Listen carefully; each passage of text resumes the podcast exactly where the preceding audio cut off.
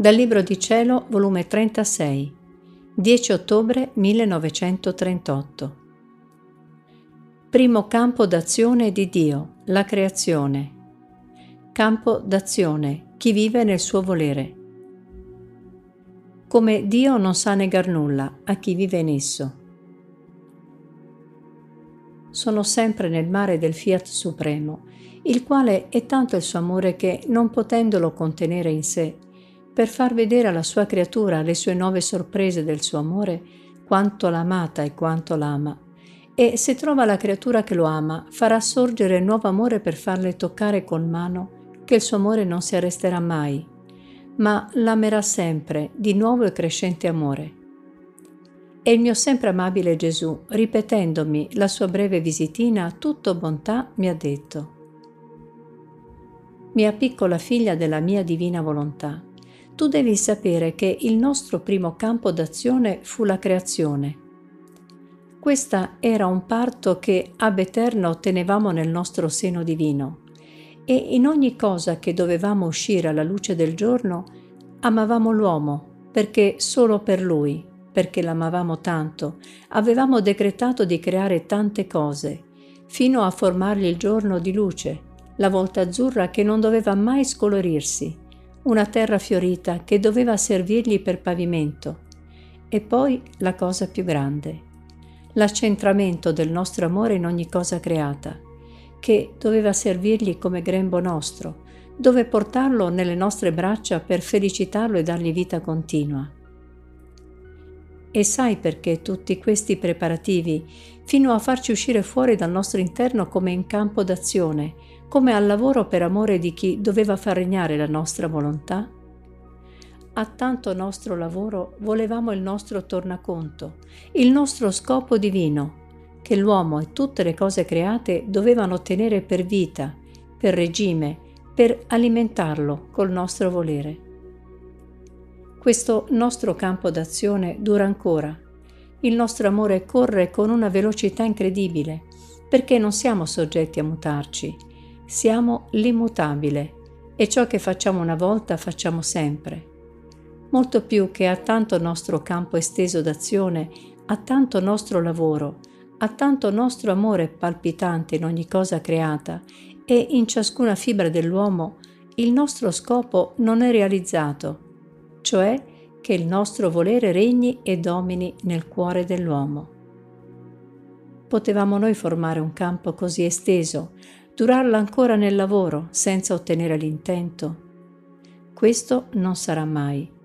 E solo che la creazione dura ancora è il segno certo che il regno del mio volere avrà la sua vita e il suo pieno trionfo in mezzo alle creature.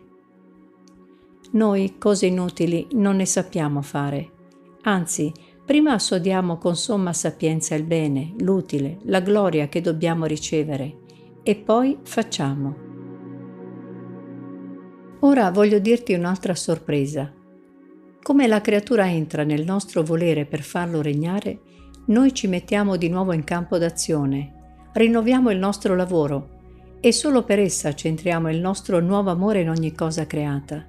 E nella nostra enfasi d'amore le diciamo, vedi quanto ti amiamo, che solo per te svolgiamo il nostro campo d'azione, solo per te ripetiamo tutte le nostre opere. Tendi le orecchie e sentirai in ogni cosa le nostre nuove note d'amore, che ti dicono come ti amiamo, come sei coperta e nascosta nel nostro amore. E, oi contenti, le gioie che ci dai, che possiamo ripetere il nostro campo d'azione per chi vive e non vuol conoscere altro che la nostra volontà. Ora la creazione tutta, noi stessi, trovando in essa il nostro volere, tutti la riconosciamo come figlia nostra, la creazione tutta resta centrata in essa ed essa in noi. Si rende inseparabile da tutte le cose create, perché il nostro volere le dà il diritto su tutto e il nostro campo d'azione trova il suo tornaconto, il ricambio del nostro lavoro.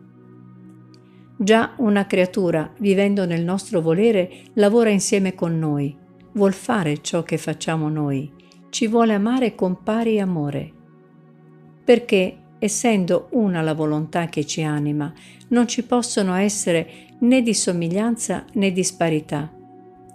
Perciò non ci sentiamo più isolati nel campo della creazione, teniamo la nostra compagnia e questo è tutto il nostro trionfo, la nostra vittoria e il più gran bene che possiamo dare alle creature.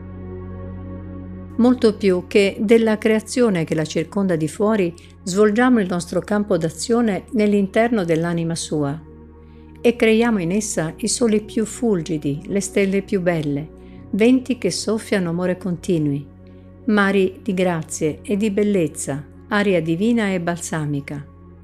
Ed essa tutto riceve e ci lascia liberi nel nostro campo d'azione, vera nostra creazione, che non si oppose in nulla in ciò che volevamo fare.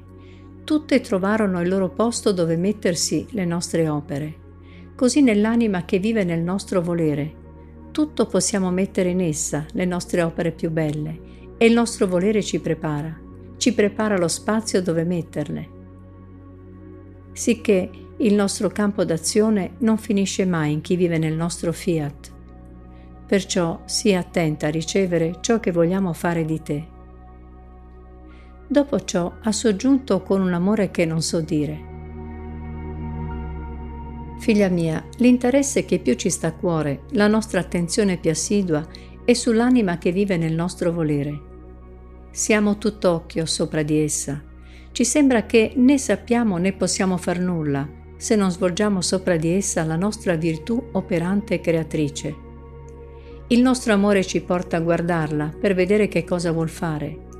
Se vuole amare, la nostra virtù creatrice crea il nostro amore nel fondo dell'anima. Se vuole conoscerci, creiamo la nostra conoscenza. Se vuole essere santa, la nostra virtù creatrice crea la santità. Insomma, che cosa quest'anima vuol fare? La nostra virtù creatrice si presta a creare il bene che l'anima vuole, in modo che l'anima sente in sé la natura, la vita del bene che vuole. Né possiamo né vogliamo negare nulla a chi vive nel nostro volere. Sarebbe come negarlo al nostro stesso volere, cioè negarlo a noi stessi. Sarebbe troppo duro non servirci della nostra virtù creatrice per noi stessi.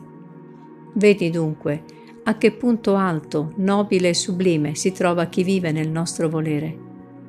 Perciò sii attenta, non ti curare di nulla, se non di vivere in esso, così sentirai la nostra virtù creatrice e operante.